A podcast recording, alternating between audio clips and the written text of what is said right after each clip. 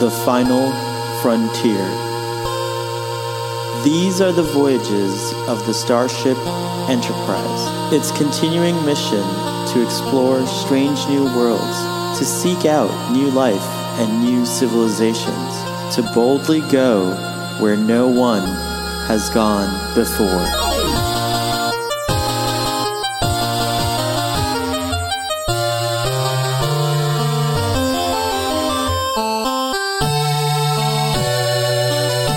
Welcome to Starfleet Boy, where we have a casual and informal discussion about our beloved series, Star Trek. You are listening to a previously recorded conversation.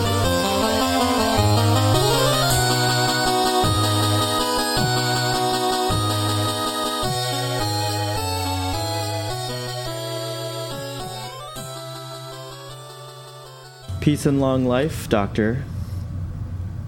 Live long and prosper. Welcome back to another exciting episode of Starfleet Boy, in which we have a casual and informal conversation And logical. and logical today, yes, and a logical conversation about Star Trek: The Next Generation. And today's uh, episode, this is I would consider this a very special episode of Starfleet Boy because uh, today's episode is Sarek. Sarek. Sarek, and there he is. That, so, what? Tell us about that figurine. Oh, it's uh, it's from the it, it's from the collection. You know, Playmates. It came out uh, came out probably in the nineties. And Have you um, had that figure that long, or is that one of your newer pieces? This is one of one of the. This has been. Uh, it's one of the newer pieces Nice. that I've acquired due to uh, your, your show here. It's your fault. the the burden I've placed upon you. Yeah, although although uh, Sarek is probably a figure I would have wanted to have collected anyhow. Um, I don't know. I never. I I don't know why I never bought him a. Maybe he just wasn't widely available. there was that problem. I remember there were a couple times where I would go. You know, I was never the one waiting in line at you know or or hunting them down. But I remember Sarek was a scarce commodity even even on that run. Okay, yeah, maybe that's why. But uh, I happened to. There was some. Uh, there was somebody who was selling like a bunch of them carded, and I say. I, I said, "Yeah, here we go. Here's the money. Let me have them." and I opened them all up, and, and I think the the guy was horrified that I was opening them up. But I don't care. Yes, I had a, uh, many arguments with some of my friends who kept their toys in their boxes. Although I might be guilty of that nowadays. I have a few that I keep in the box, but most of the stuff I open. But anyways, enough about that. Enough about that. Why don't we go straight to this awesome episode? Yeah. S- uh, Sarek. Um, I guess we'll go right to the summary, which uh, we'll do together. Shall we do this summary together, Captain? Shall we mind meld? Shall we join minds and conduct the summary together? That's such a terrible Sarek. I'm so sorry. It's, Mark Lenard has such a great voice. Okay. Yeah.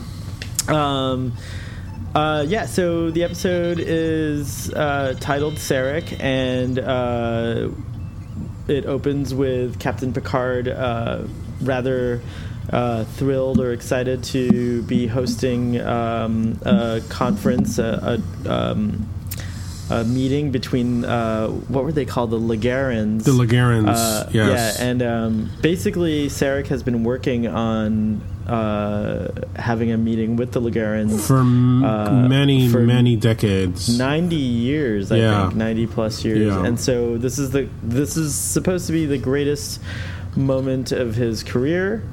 Uh, one of the greatest. One of the greatest in- moments, yeah. It's the culmination. I think. I think it's being looked at as the culmination of his career is to finally bring the Legarans to the Federation. Mm-hmm. Have you looked them up, by the way? What they look like? No. You should. All right, I'm gonna. we'll check it out during the show. You have to remind me. Yeah. Um, anyways, Picard's very excited to meet Sarek, and uh, to his surprise, however, uh, Sarek is not what he expected.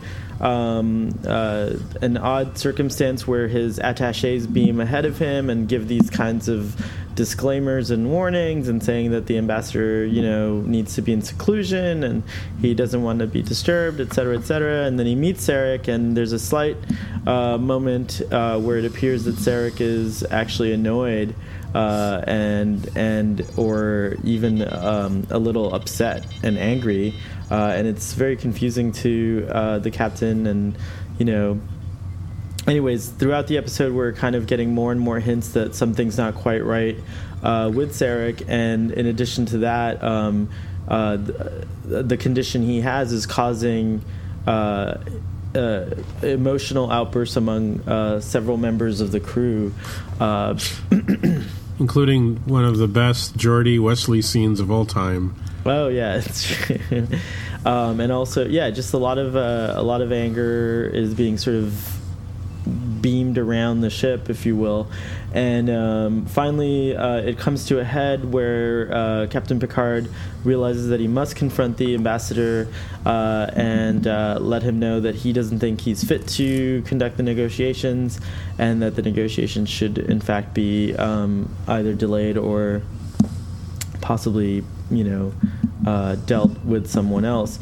Uh, this is completely unacceptable to Sarek, and unfortunately, it causes Picard to push him over the edge in a gripping scene uh, where uh, Mark Lenard looks like he's you know so like ups- it was great anyways uh, it comes to a head and then finally Sarek um, and uh, his new wife Perrin uh, decide that uh, maybe there is a way, and so the captain and Sarek mind meld, and Captain Picard takes all the negative.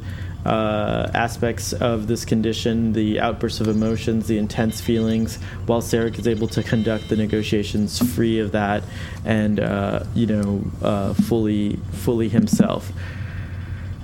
And that's the uh, that's the episode. Picard goes through it. He, uh, of course, as Beverly, I see her there. he goes through it, and we get some interesting insights on Sarek himself. And um, at the end of the uh, mission, the two uh, somewhat fondly, I think, and you know, say goodbye to each other. And uh, we get a very fascinating little uh, follow up to a great character in Star Trek. Um, uh, pantheon, and uh, we have a, uh, a kind of just new insight into like Vulcans as well with Bendii syndrome.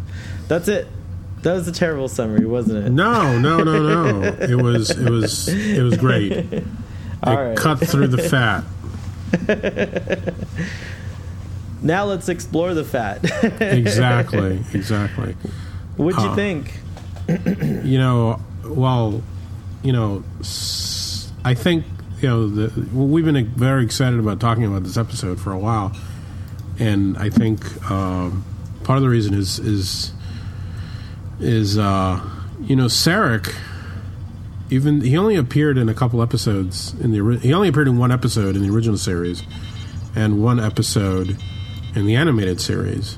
But I think fans our age really built up a, a uh, a dedication to Sarek because of the movies.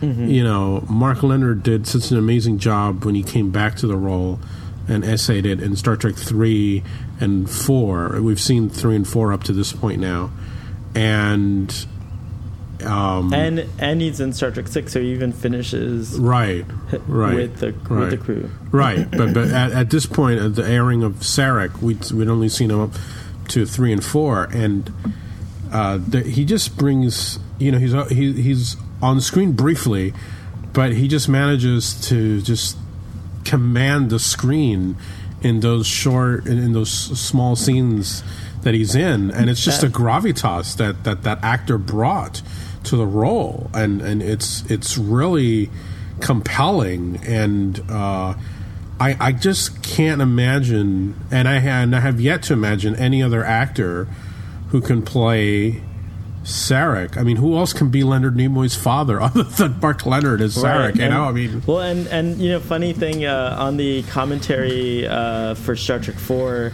which when I watched that with a little side note here, when we watched the commentary together many years ago, I could have sworn it was just Leonard Nimoy, but when I listened to it again uh, more recently, it's it's Leonard Nimoy and William Shatner. Was that always the case? And I just somehow, yeah, I just somehow trans- it, it was. They're edited it. Mm-hmm, in. Yeah, it's one of those commentaries. but uh, but they uh, they both remark uh, about Mark Lenard and uh, what an amazing uh, performer actor he is, and he he really is. He's he's had an illustrious career uh, and a lot of Shakespeare, and you could just totally tell because he has that kind of pedigree. And, and and that was actually one of the most delightful things about this episode was watching our two uh, Shakespearean legends here, uh, Patrick Stewart, who is also very well known for his uh, his uh, brilliant interpretations of Shakespeare as an actor.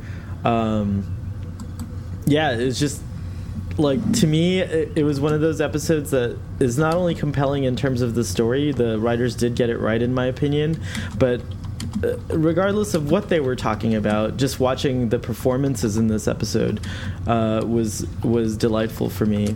So I yeah, but going back to that uh, scene in, in Star Trek Four in the commentary, both William uh, Shatner and Nimoy have this delightful moment, and they're like, it is remarkable how much uh, resemblance there is between uh, Leonard Nimoy and Mark Lenard. Yeah, Um, right. Like they do look like father and son. It, it it's very convincing. It truly is. It really is. Yeah. Picard mentions that he was at Sarek's son's wedding, and they don't say Spock, but as far as I know, there's just Spock and Sybok, and Sybok's gone. So, is, is that what's? Do you know anything about this? Well, I mean, I think there- at the time- referencing something. I, I I think there may have been, there, and I don't know if this is in the comics or in the books, but there may have been something about Spock and Saavik. Right. Okay, we've talked about that. Right, but that's I, I, I, Yeah. I think this is just sort of the series just trying to be, you know, well, you know, we can't really go into it because if a later movie contradicts it, then we're, we're screwed. So, Right, because they were playing it at, at a very kind of uh, interesting time where the two generations were playing at the same time. right, exactly, exactly, yeah, yeah. So, uh, but uh, going back to to the actor uh, Mark Lenard, uh, you know, he he wa- he he was on he was a stage act along. You know, he was, he had a lot of stage roles, and and I remember he he did he did stage work with with Walter Koenig. Oh, Um, I forget what play, uh, but let's, he at- let's use our internets here. He's um so he just he is one of those actors that you he he he brings something of the quality that you've seen a lot of English actors you know when when the the fact that you know English actors do stage they do television they do movies and they have a lot of they they just know how to command the screen uh, and uh, very well for the most part. And and and Mark Lenard definitely had that. And uh, um, now of course this episode is really the first time that I mean we, we saw McCoy in the pilot but we didn't really know mu- you know much we didn't have much context as to well you know what is he doing? What why is he even there? You know I mean other than to review the medical quarters or whatever the, Right. the med bay or whatever on the enterprise but we didn't have much context for what is McCoy up to and what is the rest of the crew up to yeah, I think, and I don't recall now. I wish I had a memory like this, but it was something like they were probably transporting him from one base to another, from no one planet to no another. he was No, there specifically to review Oh, just to send her off. Okay, right yeah exactly so and then he goes over to the hood but you know sarek this the episode uh, represents the first time that next generation really delved deep into a character that we hadn't seen since the original show which uh, Right. i think shows uh, that the series was beginning to grow bolder and more confident in, in its storytelling. Uh, that you know we were, you know we were learned more about Klingons, uh, little bit more about Romulans, but now here we go full into okay, Sarek, you know, one of the uh, most well loved characters from the original show. And uh, it was it, it, it added a lot of depth to that character, and, and it's it's actually a, a very sad episode to watch. I mean, it really, is very sad. Yeah, it's a very powerful and uh, sad episode. Uh, it's a, it's a, it's also something that we many of us personally deal with with our uh, elders, with our age as our as our elders begin to age. Um, some of them uh, start to experience basically Bendii syndrome, but it has other names than like dementia mm-hmm. or Alzheimer's, you know, or whatnot. And there's that really lovely kind of moment where Picard and Riker and Data are talking about it actually, and Picard's remarking about how, you know, time just this is actually kind of interesting because later we we see his views, you know, on time being more like a companion, but here he still kind of sees the ravages of time taking their toll on you, and and and he sees it as like, um, you know, that that's the one thing that humans, with all our technology, can't seem to uh, stave off, you know. mm-hmm. And mind you, in, in the next generation, humans have like incredibly longer lives and medical, you know, much more comfortable lives than than what we imagine, you know.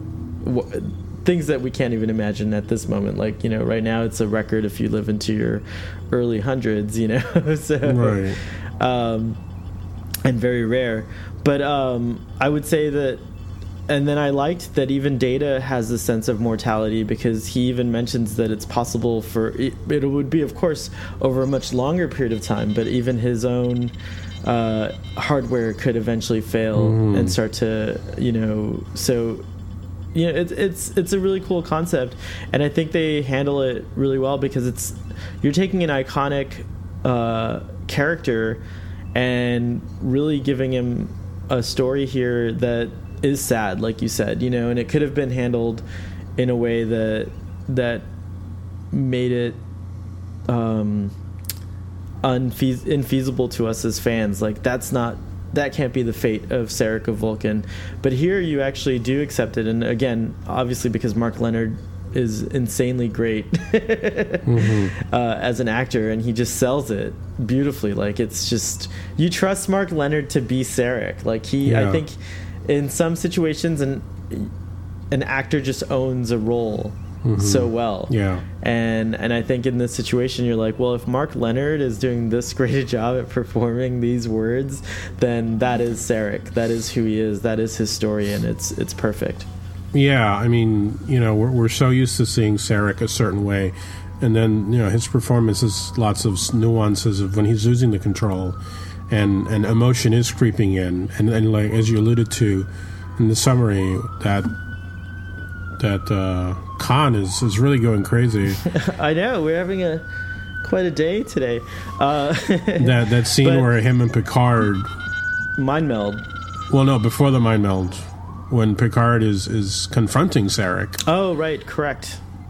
And uh, uh, and you see the anger just just yeah boiling it's, within him and and it's a it's a battle of, of logic and wits and mm-hmm. you know Picard is trying his best and and what's int- what's great is is how the episode you know very quickly in the beginning establishes how much admiration and respect that Picard has for this man you know right from the beginning and right. for him to have to go and and and tell Sarek that you know you may be endangering the mission. I mean that that's that's well, and then intense. and then that scene and that scene is great because he has to really like he has to push Sarek for him for Sarek to realize what's happening to himself because all this time uh, Amanda and um, not Amanda. Mr.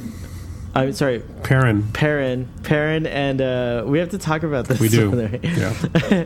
Perrin and Mr. Mendrossen and the young Vulcan uh, protege uh, have been keeping this condition at bay, and it so it's even been a it's even been. Uh, it, it's been easy for even Sarek not to understand what's happening to him, and I do like I do love that scene where um, and this scene is a pretty long scene because it starts with uh, Picard coming to uh, Perrin and, and telling her he needs to speak with the ambassador, and then the ambassador walks in. Sarek walks in and he's like, uh, "If Picard wishes to see me, he may." You know, like it's just like a very like. By the way, that's the other thing that's so cool about Sarek is how noble he he comes across. You know, like.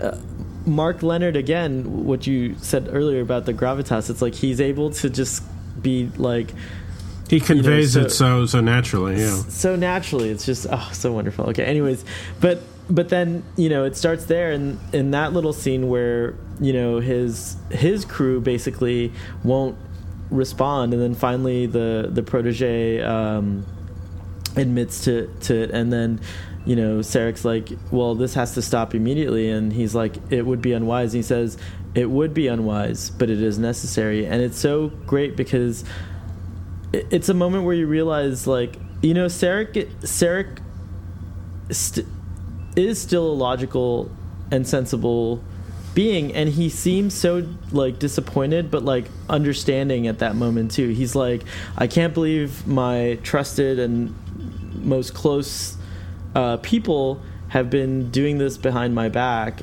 but he realizes why they were doing it too. So it's it's very complex what's happening there and it's beautifully played out great scene and then we switch to the scene where it's just picard and and and sarek alone and when Picard just like pushes him, he's like, Sarek of Vulcan would not do this. Sarek of Vulcan would not be this way. And Sarek, and then you just see Mark Lenard like he can't take it anymore, and he just like gives that wonderful like emotional outburst and even shakes. It's like I was scared. I was like, I was like, oh my gosh, is you know, is Mark Lenard gonna have a heart attack? like, you know, like, Yeah. it was a very intense, uh, intense, uh, intense performance. It was. Uh, it was. and and it kind of you know now I think about it and it's like there are echoes of like this kind of thing with the uh, in the Kelvin uh, first Kelvin movie when when basically that's what Kirk has to do to Spock to make him realize that he is in fact emotionally compromised in the situation and he's not making decisions correct like you, you know and, and it's kind of a similar type of vibe there where where Kirk has to push um, Spock to the edge. Um, I didn't need that detour into the Kelvin universe. Uh, oh my gosh, it's another universe. It don't another worry. universe. It's Uh, another universe. It's well established that it's another universe. D- uh, yeah, I mean, to talk about about Perrin now, I remember, I still remember the shock at seeing Sarek had married another, I was, uh, another. I was, yeah. I was fully outraged and upset when I was younger. It was it was sort of it was like uh, I'm going to compare it to when when Hume Cronyn yes. started dating somebody after Jessica Tandy. Was, I after know, her I passing, I was like, "What? What the fuck?" You know, Yeah, it it did not my Her- uh, the the body's not even cold, man. Um, yeah. fucking Hume Cronyn.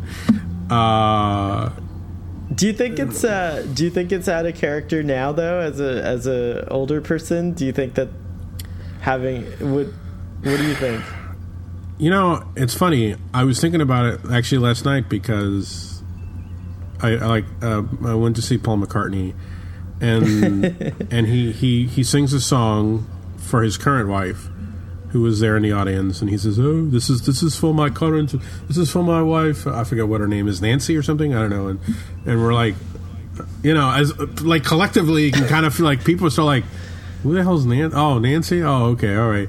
And he sings a song. you think of Linda because you think right, of Linda right, right, right. So you're like. So even though so Linda McCartney passed away like a, a long time ago, time ago, yeah. uh, but still, uh, you know, you, you're just so you just associate him so much with with Linda McCartney, and, and he, he you know he sings a really pretty song. Actually, it's called uh, "My Valentine" for the for her, and then then he goes into you know, uh, Maybe I'm Amazed, and and he mentions Linda, and the whole arena just like, oh, you know, and yeah, there's just certain uh, situations like that where where as an audience you connect to to certain couples and and certainly Amanda and uh, uh, Sarek was was is the Star Trek equivalent of that, I guess. Of that, I guess so. It's a really good point. Although not his first wife either, because apparently there was a Vulcan princess that he made well, it with. he made it, but I don't. They didn't necessarily marry. It's we don't know the full story of Sarek. As far as I, I mean, I don't know the full story of Sarek. Ah, I do. Okay, let's. I read. I read. Uh, there's a novel called Sarek, which I felt compelled to read before we, you know, leading up to this. Yeah, yeah. And it's actually I recommend it highly. It's a very interesting novel. And Was it a next generation era novel? No, it actually takes Oh. place. It takes place a week and a half after Star Trek Six. Let me tell you that ending. that ending. Th- a lot happens between Spock saying "Go to hell." and them actually returning back to Starfleet and decommissioning Wow. a lot happen because there's at least three novels that I've read that take place after Star Trek Six, Wow. Okay. and, and Sarek apparently is one of them. Uh, but there's a lot of flashbacks, and it actually deals with the death of Amanda, and it's it's it's it's really rather poignant. And uh, Sarek, um, Hang on though, Uh-huh. but it. So is it? Is it then implied that Amanda dies somewhere between Star Trek Four and Star Trek Six? Is Yes. that what the case is? Absolutely. Oh, Yes. Okay. She dies after Star Trek Six. Right after. Yes. Oh wow. Okay. Exactly. So she is ill, and then uh, Sarek is forced to go on a mission, and Sarek leaves Amanda's side, and Spock no. is greatly upset by this. Spock is with Amanda when she finally passes away, and he is so it rekindles the anger. Because I mean this is the thing about this is the thing about the episode Sarek that I, that always kind of not confused me, but I always just felt well, there's more to this. Because Star Trek Four features almost like a reconciliation, which feels a long time coming because it, it's from the original series all the way to Star Trek Four. We finally have father and son reconcile, you know, coming together and, and understanding each other more and all that, and forgiveness and all that. But then when we get to the episode Sarek and Next Generation, we realize that they're estranged again, and you're like, well, shit, what happened? What happened Right. this time? Yeah. Exactly. and um, it's obvious that Spock doesn't get along with with Perrin, and um, and Spock apparently harbors ill feelings because uh, he uh, Sarek wasn't there uh, with uh, Wait. with So Amanda. in the novel, in the novel, Sarek ends at, starts at the end of Star Trek Six, and it goes on through the Next Generation. Is that what you're telling me? No, Like, no, no. It, oh, it, ha- okay. it kind of jumps around in time, but the main storyline deals with Sarek. Uh, it's actually kind of a kooky plot. He, he he learns that there's this race that he's been negotiating with for a long time, and they've been negotiating to enter the Federation for many many years, and it turns out that this entire race is a Romulan plot. They're actually Romulans wow. and they just they've never been the seen. It's of one of the the. Romulans. Oh my gosh, that's amazing. It's it's amazing when you're. It's like it's like kind of like Battlestar Galactica. Like nobody had seen them, and suddenly they show up. and like, wait a minute, what? This is what Cylons are. Um, uh, it's the same scenario, and what's interesting is that Sarek always kind of suspected, and it's only because when he first dealt with this race, he was going through Pon farr. Pon farr with Sybok's Like Princess. he was yes, but he was far Whoa. away. So he he he actually like it was so strong that he collapsed.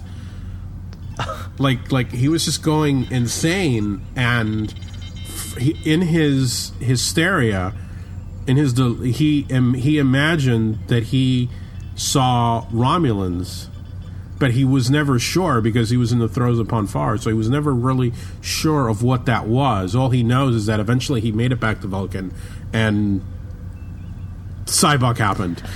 Holy moly, Pon farr sounds intense. Apparently, well, yeah, Wow. yeah, yeah. He he was like completely, just like incapacitated by it, and um, so so um, suffice to say, this is a this is a really good great novel, and it's a must read. But getting back to the episode, Sarek, um, I think it's interesting that Perrin is so. I, I I really like the relationship that they had. You know, she was very protective of him, and uh, she had a, she she you know, she had some great scenes with Picard, um, and a lot of this pays off later on in, in Unification, which of course is is a semi not a sequel, but it picks up threads that are laid down here. I mean, you almost can't. I mean, if you watch Sarek, you have to watch Unification. It, they're they're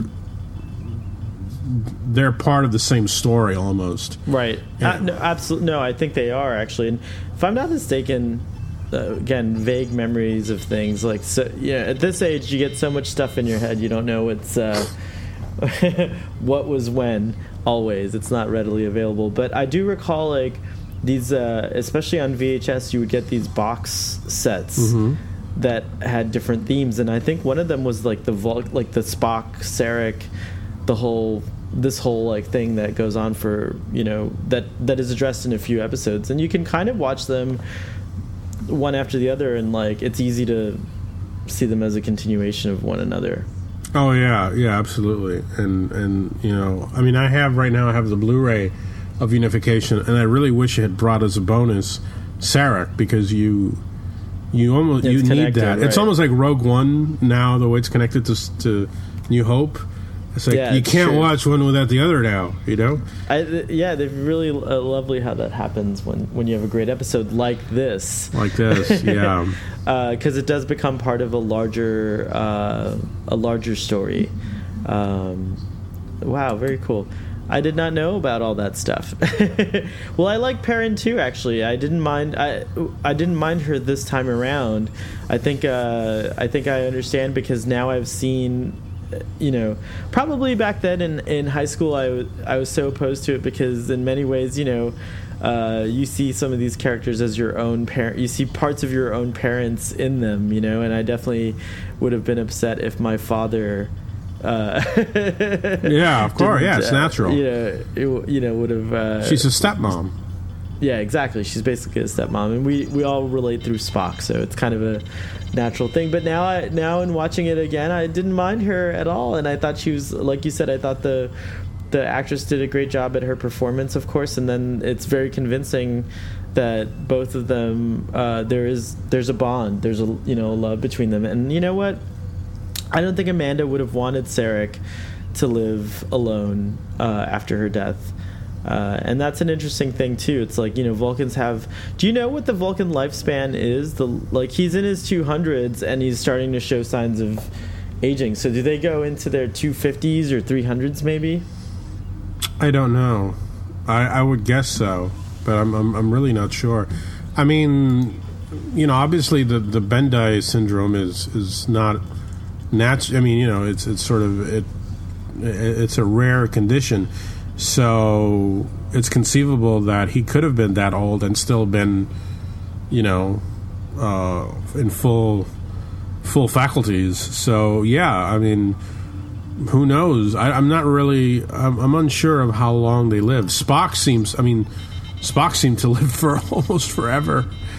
Uh, Yeah. Well, apparently, um, uh, it looks like just a cursory glance here on the internet that around 200. So so Sarek's definitely quite aged as a Vulcan. Um, Yeah, interesting, fascinating. Fascinating.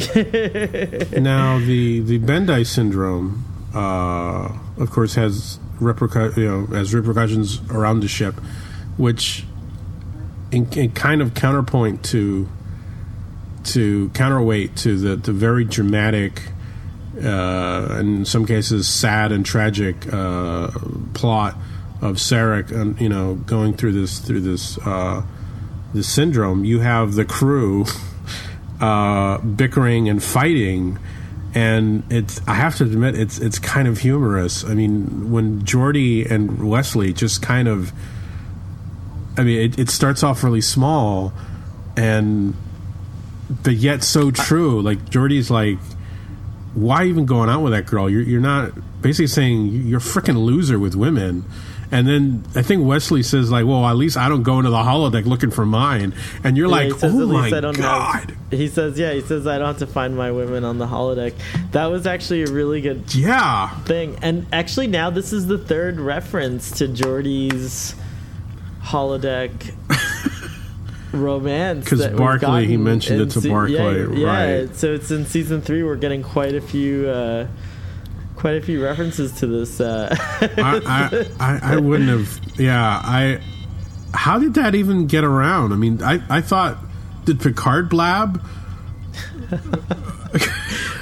I think the cl- you know it's so far. I think it's just something that Geordi probably like. He uh, actually owned up to it. Wow. He might have owned up to it. I mean, he says to Barclay in the one scene, he says, you know, believe me. I mean, like I know what it's like. I, f- I think he actually says like something like I fell, in love, in the holodeck. Yeah, on the holodeck. Yeah, and so it comes off really. He's recouping from this this experience, and it's pretty. Uh, yeah, it's a pretty deep cut there uh, from uh, Ensign Crusher. Um, yeah, and then there's the. It was actually cool to see a bar brawl, so to speak. Um, at ten forward, course- that was awesome. yeah, I don't know if it was you know too cheesy that Chief O'Brien is the the star. He starts it. No, I don't think so. I think it's perfect. It felt I like that. a, yeah. like, a, like an old episode of Star Trek. It did feel like an old episode of Star Trek, and in, in many ways, that's actually a great uh, to bring some elements from the original series into an episode about a character from the original series. You know, so, Yeah. Uh, kudos again to the team of writers that that did this. Um, I really love the scene, uh, the performance. You know, there's this like nice little, you know, not the episode's actually i guess a bottle episode if you think about it right like there's we don't really see any other planets or locations it all takes place aboard the Yeah, you just see that that set where the Legarans are going to be right, lounging which about I, in. I looked real quickly and i couldn't find a picture of them so you might have to be the Can I share? Am yeah, able to do you, that? yeah. If you if you use that, remember we've done this before. So if you on the remember. left side, there's the little green screen with an arrow. Uh huh. Oh yeah. Okay. If you press that, and it gives you a few options to go window or screen. You choose the window that it's on, Oh. Okay. and then you have to and then you have to present to everyone. All right. Well, then let us. See if it works. Oh, the doctor's navigating today. I like this. um, but anyways, uh, while you while you look that up, um, the scene in uh, Ten Forward, uh, not well, yeah, Ten Forward when they're having the musical performance and Sarek ends up showing up after Picard, you know, has that nice moment where he um, we kind he kind of goes and asks Perrin if she'll consider coming. Um, a couple things that I loved about that um, at the time it mentions uh, Do you see it? Joshua. Oh yeah! Now you got to hit present to everyone, Oh, that which I is at don't. the top of your. Sc- there you go. Oh no! You got to hit. Nope. Now you're showing me. Oh, okay. Let me go back. All right. Up at the top of your Google Hangout Mm-hmm. screen, there should be a little green thing that says "Present to everyone." It doesn't say that. No, it doesn't. Oh, okay. Well, just let's go ahead and keep talking while we look at it. Okay. Well, yeah, that's that's that that's an artist. That I believe that's from a comic book because the Legarans show up in a comic book apparently in one of the DC comics. So Really cool. yeah. They look Okay. like a Komodo dragon, sort of. Yeah, they do. All right, I've stopped sharing. Right? Yeah, you're good. Okay. Um, anyways, of course, that scene's important because Sarek cries in that scene. But one thing that I liked is uh, that Data mentions, you know, like he did in a in the holodeck where he was emulating Kenneth Branagh's performance. He mentions two contemporary uh, violinists, uh, Joshua Heifetz and Yehudi Menuhin, uh, among others that I didn't I didn't recognize. But I thought that was a little delightful thing to to hear the names of at the time uh, well renowned uh, and still today uh, solo violinists performers. Oh, cool. Okay. Yeah, yeah, very cool little thing. I know. Very I know classy. Like, huh? Very classy. Very classy. Of course, we know that they use classical music because it's uh, it's part of the public domain, much of it. So it's it's okay. I I will I will refrain from going on my tirade about why is there no Chuck Berry on Star Trek, but hey, they fix it in Star Trek. We'll have to talk about not Chuck Berry, but Roy you know, Orbison. first contact. Yep. Um, let's see. Um, oh, I love that scene. What did you think of? Uh, so, um, the attaché uh, Mendrossen. He's a human. Yeah, yeah. I think it shows. You know, Sarek for all his his uh, uh, all the accusations that that he launches at Spock was like, you know, why why you're always why are you in Starfleet? All this, you know, why didn't you stay on Vulcan? Uh, Sarek does have an, seems seems to have a an affinity for human beings. I mean, certainly his wives his wives have mostly been human, but then there's also you know this guy, this character, uh, who uh, you know is is privy to something that is extremely private. So it's interesting that he's got a Vulcan and a human sort of running. But what I I found interesting was how Vulcan the performance uh, Mendrossen was given giving was, and it's an interesting thing. I mean, like it's kind of natural when a human spends enough time around uh, Vulcans, they'll probably start to emulate or adopt Vulcan philosophy and Vulcan uh, way of life, and so. I know, I know. We're waiting, and you know, we're all waiting to see Uh-oh. what Star Trek Discovery is going to be like. Oh, but I knew I think that's going that way. yeah, well, I, I do. I think that's fascinating, and I wonder if, because I do, that is one thing in the unfortunate trailers that, I did detect, is that um, uh, the character Michael Burnham does there does seem to be a Vulcanness to her, and and so I'm curious now. I'm I'm very curious actually to see how that translates uh, into the actual show. What do you think about?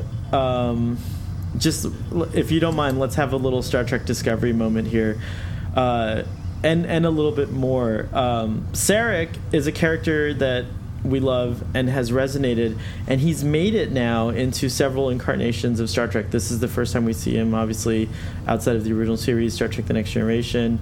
Um, and unfortunately, because of Mark Lenard's passing, we don't see him again. But we do see the character again in the Kelvin universe.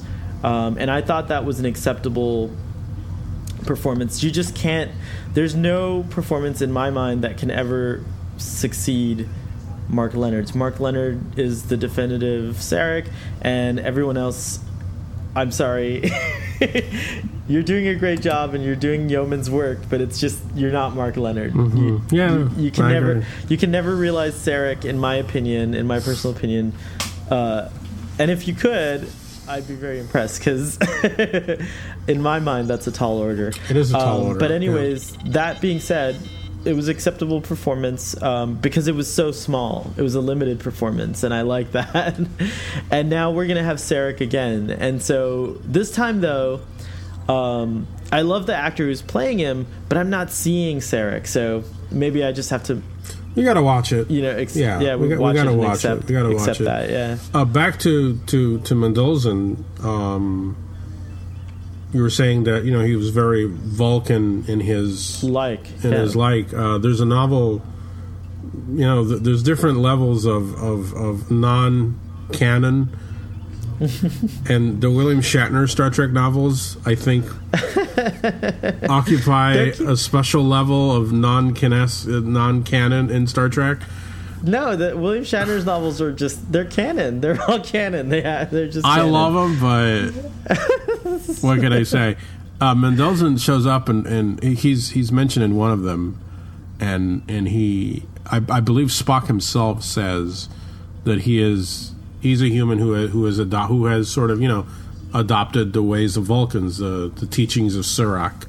So so yeah, so you know I mean go, so this woman, the one who's going to be the first officer, is going to be. S- Sonequa, right? Sonique, right. I mean, she's someone who obviously is is a human who is making. oh wait, the character's name is Michael. The actress is Sonequa. Martin. Oh, okay. Well, the But character. the character Michael, which I think is cool, she has a uh, man's what we think of as a man's name.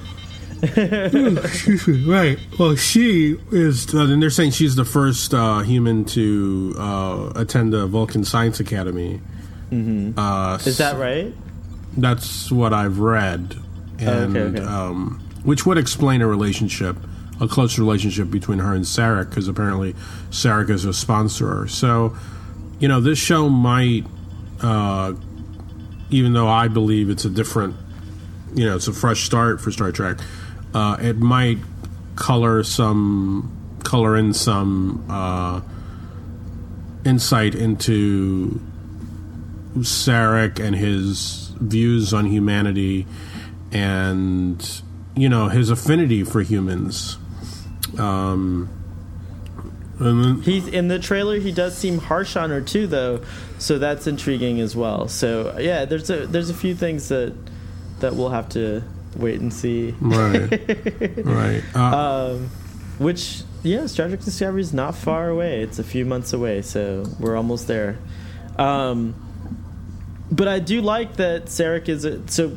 My original point with this, I think, was somewhere along the lines of I do like that Sarek is this kind of like thread throughout all these different incarnations of uh, of Star Trek, and it's why do you think the character is so compelling, and or at least uh, if you would share your feelings, your personal feelings as to what what is it about Sarek ultimately that you think allows him to be a character that's important enough to to resonate in the minds of the writers of both the Kelvin series and now Star Trek Discovery.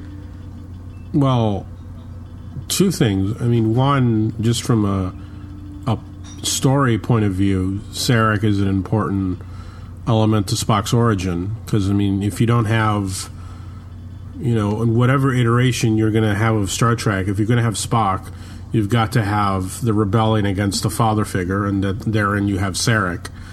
Uh, of course, in the Kelvin universe, I mean, you know, obviously it's because we've only had three movies, but you know, we re- we've really only had a Sarek with respect to to that to that plot point, which is that he has to be in it in order for Spock to rebel against.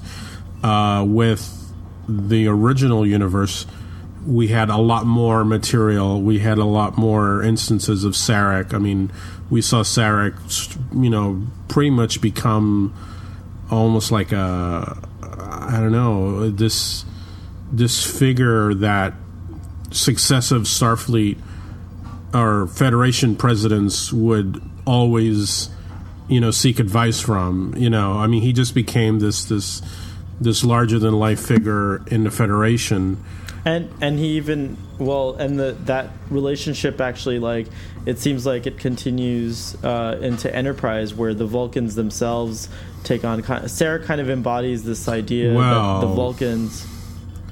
Oh. in Enterprise the Vulcans and the humans are quite combative so Right, but what I mean to say is that father son rebellion uh, that we see through from Spock and Sarek, it's kind of more like the humans and the Vulcans in, in Enterprise. Mm-hmm. Yeah, yeah, and yeah. and I think it's I think it's because, well, in many ways, uh, as much as we love Spock, you think of when you meet Sarek in the original series, you're like, oh shit, like Mm-hmm. that guy's like like badass. you know, like, Right, You're right. like, well, Spock's pretty cool and logical and emotional and accomplished and like impressive. But then you meet his father, who like he's kind of in the shadow of Right. in many ways, you know. And even in this episode, they say that you know you're accusing the greatest man of his time of losing of losing his mind on the eve of his greatest triumph, and you cannot explain why. Mendoza poses that question to Picard, and so like you know that kind of establishes uh, in that one line Sarek's prominence in the Federation and and in in the the success of the Federation itself. Yes, absolutely, and uh, and again, that I mean, you're talking about the impression he makes in, in Journey to, to Babel. I mean, that all comes again. We go back to the actor. It's the actor, man. I mean, um, it's it's it's just he was just he really embodied that role well, and it's it's very hard to to recast and to find somebody. I mean, we, we see it all It's the time. true. Look at Doctor Who. I mean, we you know we, we could say that you know it, some are less successful than others because it's just very hard to follow in the footsteps of someone who's so good. I mean, um, uh, James Bonds. You know, I mean, I know people who refuse to watch Daniel Craig because they say, "Yeah, no way, that guy's." my. you know, there's people who don't watch Roger Moore because like, oh, they can't even compare to Sean Connery. So I think Mark Lenard is is. I mean, we're obviously going to have multiple Sareks. Um, he's still he's the original, and he's the best. I mean, it's he's the Sean Connery of of Sareks, I guess. Right. You know. Um, Do Do you think that like when an actor performs a role so well, was there ever a tr- was it? I mean, I guess I don't know. Uh, it's a tough question, but do you retire the uniform, so to speak? you know, do you retire the character and when when you get a performance that's so amazing? But then we'd never have another Sherlock Holmes series because, as far as I'm concerned, Jeremy Brett finished it. You know, like Right, right, you know, so- exactly. but that's just, I guess, my own personal persona is that I, I feel like this sort of like fierce attachment when I to to an actor's performance. There's something about like when it, when an actor becomes the character, and I feel like this is in in the case of Sarek. Uh, you know, for me, it's hard to to to validate other Sarek performances after after the intimacy that I have with the and the love that I have for the Mark Lenard performance. So yeah, it's it's a tough one for me. you know, I'm, I'm thinking right now, oddly enough, Desmond Llewellyn is Q, who played that part for like through, f- you know, almost 20 films, I think, and like five different Bonds. And then when he finally passed away, there was like this big question mark of what do we do? I mean, they were kind of like, you know, they, they kind of had John Cleese there as R and to kind of like take over, but it never really clicked that well. And then you had but, a but couple. you'll of- notice they they retired Q. He no, was R. You know, right? But then they brought Yeah, when they yeah. rebooted it, they brought back and they waited a few movies before they introduced a new Q. And and so I mean, yeah, you do have certain actors that just just, just Well, command and take. I guess- you know. You're right, and I guess to that respect, enough time has gone by. I mean, like Sarek, Sarek the character deserves to live on, and so so yeah, I think that's that's important. Now we, we've we've spoken a lot about about Sarek, but you know the, the other you know it's a it's the other guy we got to talk about is Patrick Stewart, who rises to to the occasion. Um, you know, the last episode I was saying how everybody was just sort of on autopilot. We can't accuse anybody of being on autopilot in this episode, and and you know it. Even though it's this episode is really about Sarek, it's a, it's a, it's a Picard episode in a, in many ways. It's Picard coming to finally you know meet. Well, he met briefly met him, but to sort of you know reconnect with with somebody who to whom he admired for so long and to participate on a mission with him and then He had this like awesome kind of idea that as captain he would have the privilege of like you know uh, having a few conversations with Sarek, you know, and dining with him, Right. and perhaps even, perhaps even getting, you know, uh, some insights or anecdotes or things like that, and and it was, uh, yeah, he he really laments that he couldn't have that relationship, but then he ends up getting something much deeper. Oh yeah. you know, and even Sarek warns him. He's like, um, mind melds are. Hor- he says something like, terrifyingly intimate or horrifyingly intimate. Mm-hmm. Um, yeah, it's, let's talk about that for a moment now. Sarek mind melded with Kirk. So does that mean now that Picard sort of has been upgraded with the memories of not just Sarek but also? Of I think there's Captain different Kirk? forms of mind meld. No, because nothing. Sarek Okay. left nothing of himself in Kirk. I think this mind meld. You know, he's obviously transferring. He's able to transfer, which is sort of interesting, extraordinary. Yeah. he's able to transfer this emotional torment that he has into Picard, and then you know, I, I think some of the most powerful moments of the episode are Picard with uh, with with Crusher, you know, at his side, um, enduring this this this emotional maelstrom for someone else. I mean, it's it's it's a mind-boggling concept when you think about it. You know, Well, he he, cho- he chose the danger. right? Um, but it's extraordinary. It's an extraordinary sacrifice, Yeah. and and it's interesting because you, you know, sometimes you watch an episode and you're like, well, but why does it have to be that character? Who else but Picard could have done that? I mean, he not only is he doing it because he feels a special admiration for Sarek, but he's doing it also because he's the captain.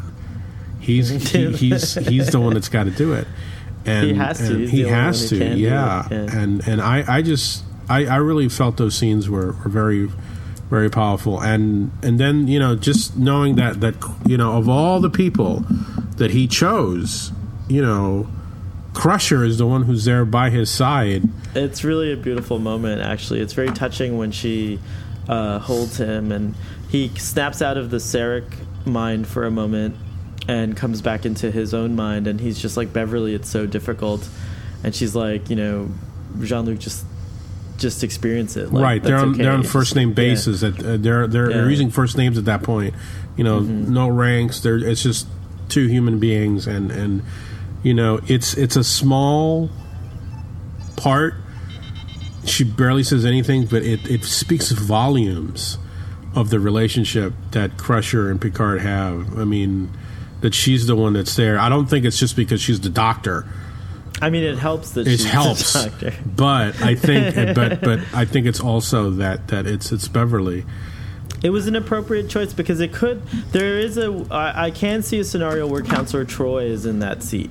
But they don't have know? that relationship, Right. So yeah, it's a it's a very fitting choice to right? to do that. That's the thing. Is is that yeah? It's absolutely true. It could have been Troi, but um, but it's not. It, it has to be Crusher.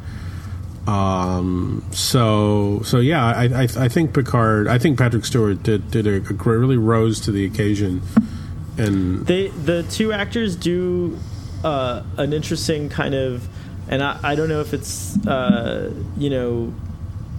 I don't know. I don't know how to describe it, but all I could sense was that Mark Lenard was playing uh, Patrick Stewart's Picard at times, especially he's just refer the way he's number one you know number one oneing Riker, and then also I love also that like Mark Lenard again. I know Patrick Stewart was amazing too because he does the same thing where he adopts the Sarek performance, if you will, and he does a good job of adopting that as well.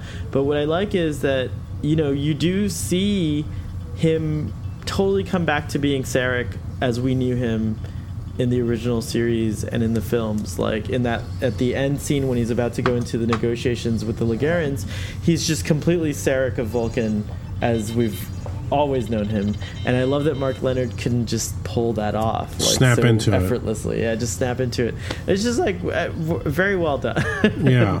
Oh, and then again with with like you don't expect Picard and like when he cries like those look like I don't know what was how they did that. If it was rigged or if Patrick Stewart is able to cry on command. Oh, of those course he can. He's an actor, Tho- man. Those are like, but those are like Patrick epic tears. They're like beautifully. It was a beautifully filmed scene, also with the in the darkness there, and oh yeah, it doesn't yeah. seem.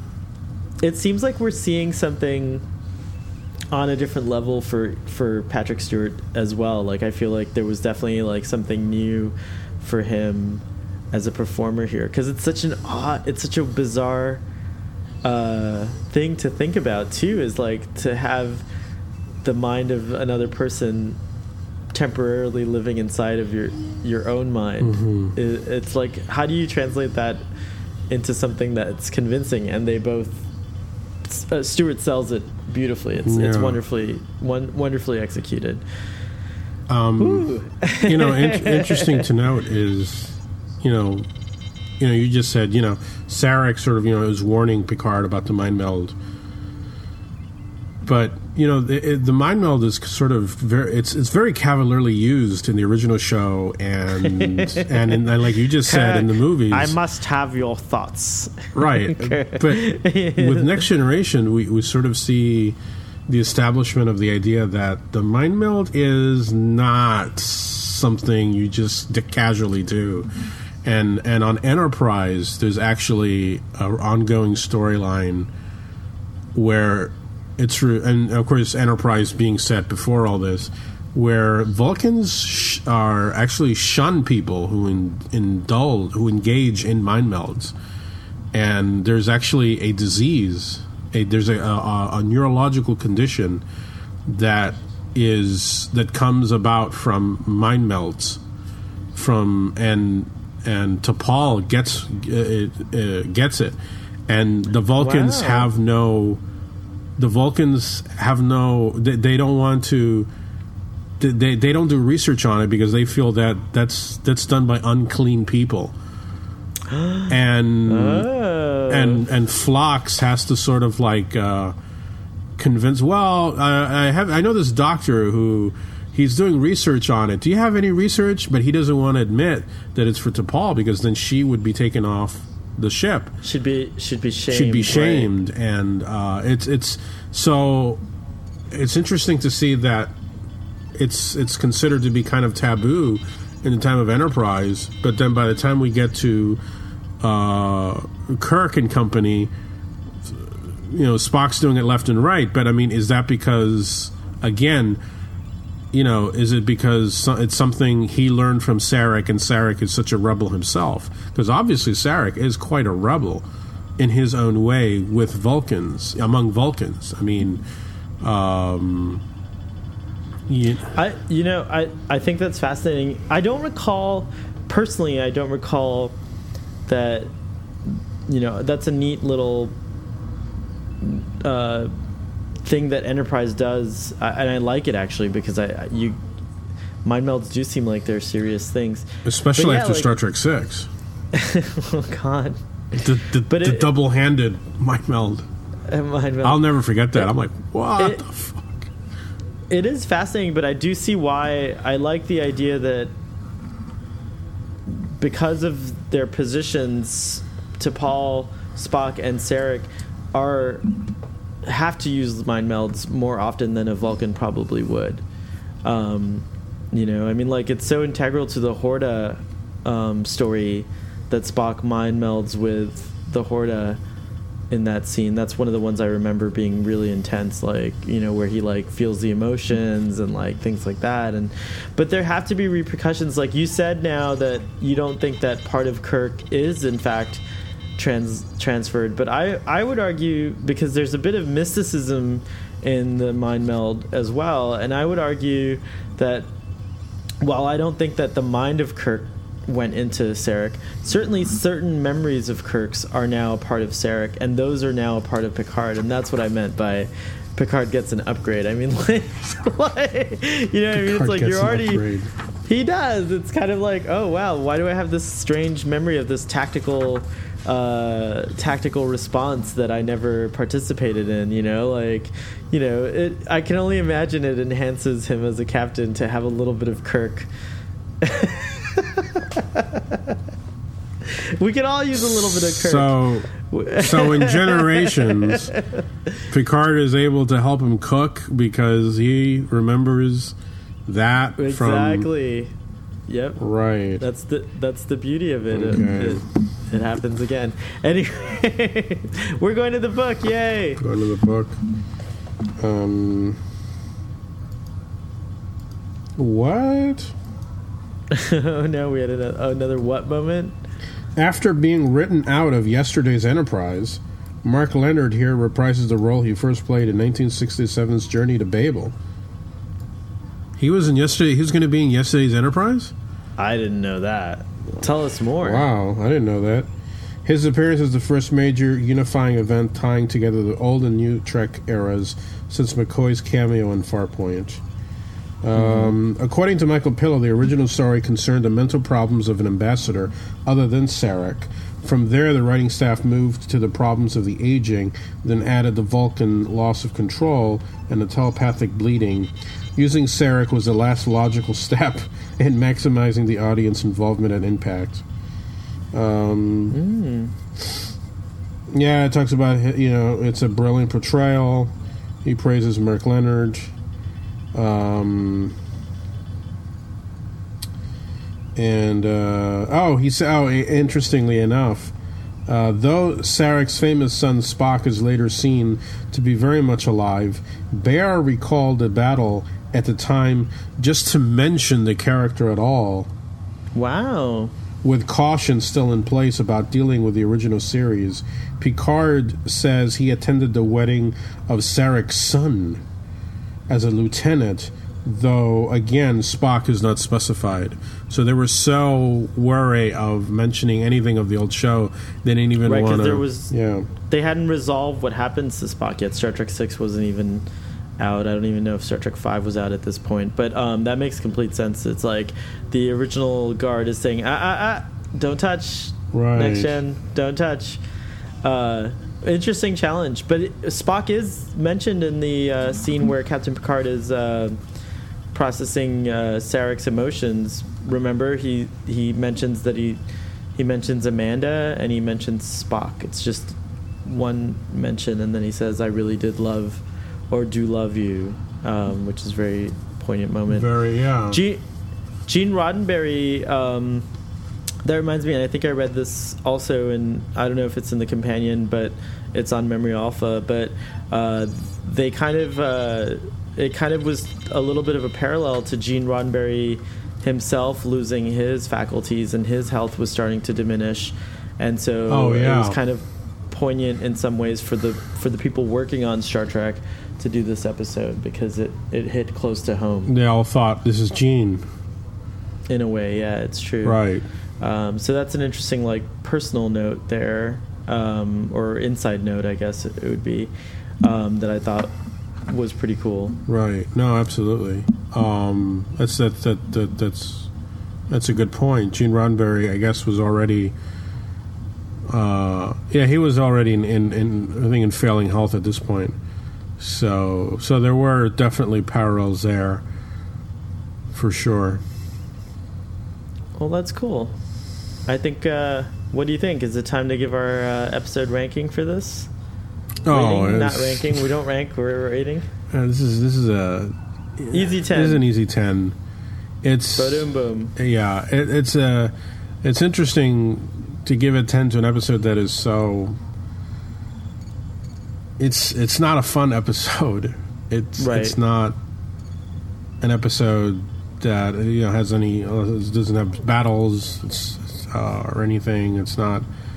It's it's just that we. I think as fans, I think all Trek fans, most Trek fans who grew up with the original show would have some strong emotional connection to this episode and uh, yeah it's sort of a turning point really for for next generation to finally you know make the connection like a really strong connection to the old show it's kind of like when um, I'm trying to think of like when doctor who oh when on Doctor Who, they finally had that notebook that had all the drawings of the previous doctors.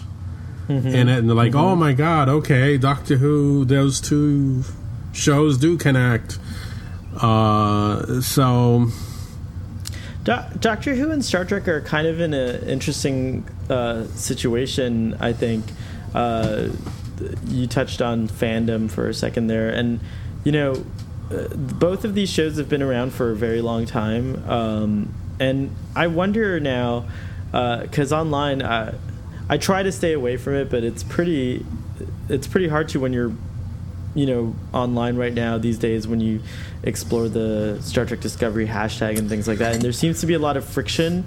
Um, there's some groups of folks that say if you don't uh, kind of you know that they're they're already rejecting Star Trek Discovery, and and I can see why, because like part of me is rejecting Star Trek Discovery based on the the things we've seen so far and like the implications of certain things. well, but you got to watch Um, it though to truly. No, I no, I totally agree. Yeah, I'm not. you know. I'm not in that camp at all. I'm Okay, not like. all right. Say, yeah, I'm not in that camp at all. I'm 100 percent in agreement with you, and I'll probably end up liking it, like knowing me, uh, personally. But uh, but we'll see. You know, I'm still holding out. But there's this kind of like anger, I think, where some there's a lot of bullying going on online, and it just doesn't seem very. To me, it's like if you're a Star Trek fan, there's like a bigger thing above even. Who's bullying who? what- What do you mean? just like a lot of people on the internet there's there's a lot Just of hating. like oh you're not yeah like you're not a real fan because you're this or you're not a real fan because you like this or you're not a, you know like these kinds of like that's- accusations That's been like- happening forever. has it There were people who, uh, when Next Generation came out, they're like, "Oh, you know, you're not a real fan if you don't watch Next Generation." And then there were people who didn't want to watch Next Generation. I mean, there were there were members, there were ac- actors from the original show who actively were encouraging fans not to watch Next Generation. Remember? oh i didn't realize yeah, that. No, on, I on the, the convention circuit. Yeah, people were like, "Don't watch that." you know, Wow. because I think they were seeing They it. As, they felt, of course, they felt.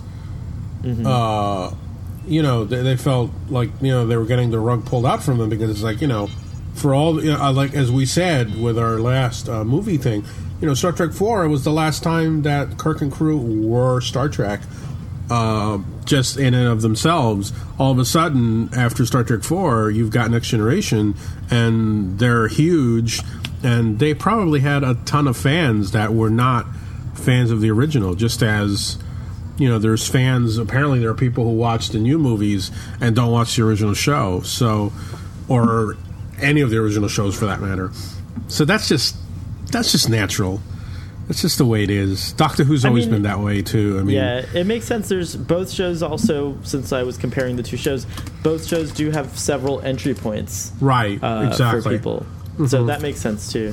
Star Trek has you know a few entry points as well, um, quite a few actually. I know, I know folks that are curious about other Trek, but like many, I, I happen to have a, a few friends who really adore Star Trek Voyager and don't know much more about Star Trek beyond Star Trek Voyager. So it is true there there are different kind of subcultures, if you will, among the the thing. I think the key is, like you said, there's lots of entry points, but are the entry points backwards compatible to what's already gone on before? And I personally believe that's what's critical. I think that's what's important. And oftentimes, entry points are entry points, as you said, are made that are not backwards compatible. You can't say, okay, like Voyager. It's very easy to watch Voyager and then watch Next Generation. They're stylistically everything. Yeah. They they're they're they're just they go well together. The original show, you know, you're starting to make a stretch there, but you still can see the basic elements going from Voyager to the original show. Now, here's my question is are we going to watch Discovery, which is obviously a new entry point?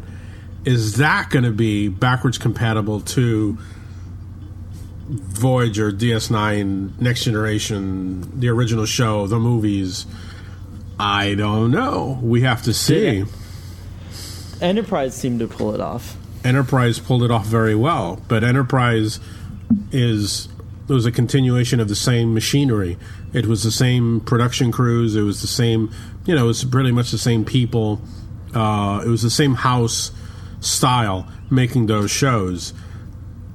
Obviously, with Discovery, it's a whole new, you know, from scratch. I mean, there's Nicholas Meyer. Maybe that. I mean, I don't know. We got to see. I'm I'm to watch that show. I'm just obviously first as a science fiction show, and you know, do I like it or do I not? But secondly, how does it fit into Star Trek? Because from what I've seen so far, it doesn't readily fit into Star Trek. It's sort of like Yeah. how do I? It's, it's how I approach Doctor Who now. So you know, I can watch Doctor Who. I don't necessarily think as, of it as he wears his Doctor Who shirt. Right, right. I, I mean, I, I, I think of it as the time traveler, right? But sometimes I think, well, does it fit into Doctor Who or does it not? You know, and that's how uh, my appreciation of it is filtered through. Is is how how how well does it connect with what's already happened? So we'll see. the more I struggle with the the sort of like idea that like the original series which I hold sacred is about to be like completely like ignored or negated um I realize that it's kind of an irrational struggle because you ma- you've made me realize that like yeah I'm, I haven't even seen this thing and I'm just kind of worried is what it is and uh, you know maybe my worries are, are are unsubstantiated or maybe I was in the throes of Pon farr and had a vision of uh, Star Trek Discovery uh, and it wasn't it, it was a Romulan trick um, but but anyway Yeah, right. Doctor. I am excited. I can't wait till we get there. Um, that's a, a really good point. Um, yeah, so it might actually Discovery might prove to be beyond an entry point, but an actual retelling as well. It might be a brand new uh, take on Star Trek. Now, one last question because this is something I think about deeply. Um, we have to also remember that this is not so if you think about it star trek there's only a few shows that are like following the story of the enterprise and that's enterprise the original series star trek the next generation that's it those are our three ki- that's like the pillar or the spine of the series if you will um, yeah i guess enterprise does get that distinction Oh yeah, it's uh, I mean, it's a it's an enterprise story, Right. So uh, otherwise, we have a Voyager story. We have um, a Deep Space Nine, you know, story. These are all expansions, and Discovery is trying to do the same thing. It's not trying to be a Star Trek like an Enterprise story. So this is definitely like an ancillary uh, thing in my mind because it's about the Discovery. It's a whole new whole new thing. Uh, so it, I think that's a, a good way for me to like look at it and remind myself not to go too it's not to get too worried about what's gonna what the show's gonna look like or feel like or anything like that because it's not at the end of the day what I consider to be sacred is the enterprise stories. You can only go forward or retell it like you did in Kelvin. Like you can't do much Interesting. harm. You know, you can't do much harm to that story. interesting. Something else. you're something you're you're, you're putting a further you're putting another layer now on, on what's canon what it, if it's not on the enterprise it's not really canon No, I don't know if I'm Just going that far. I don't know if I'm going that far, but I'm saying I can I can now be selective about what what discover. I can I can be a little selective here. You know, have a selective memory or a selective uh, loyalty, if you will.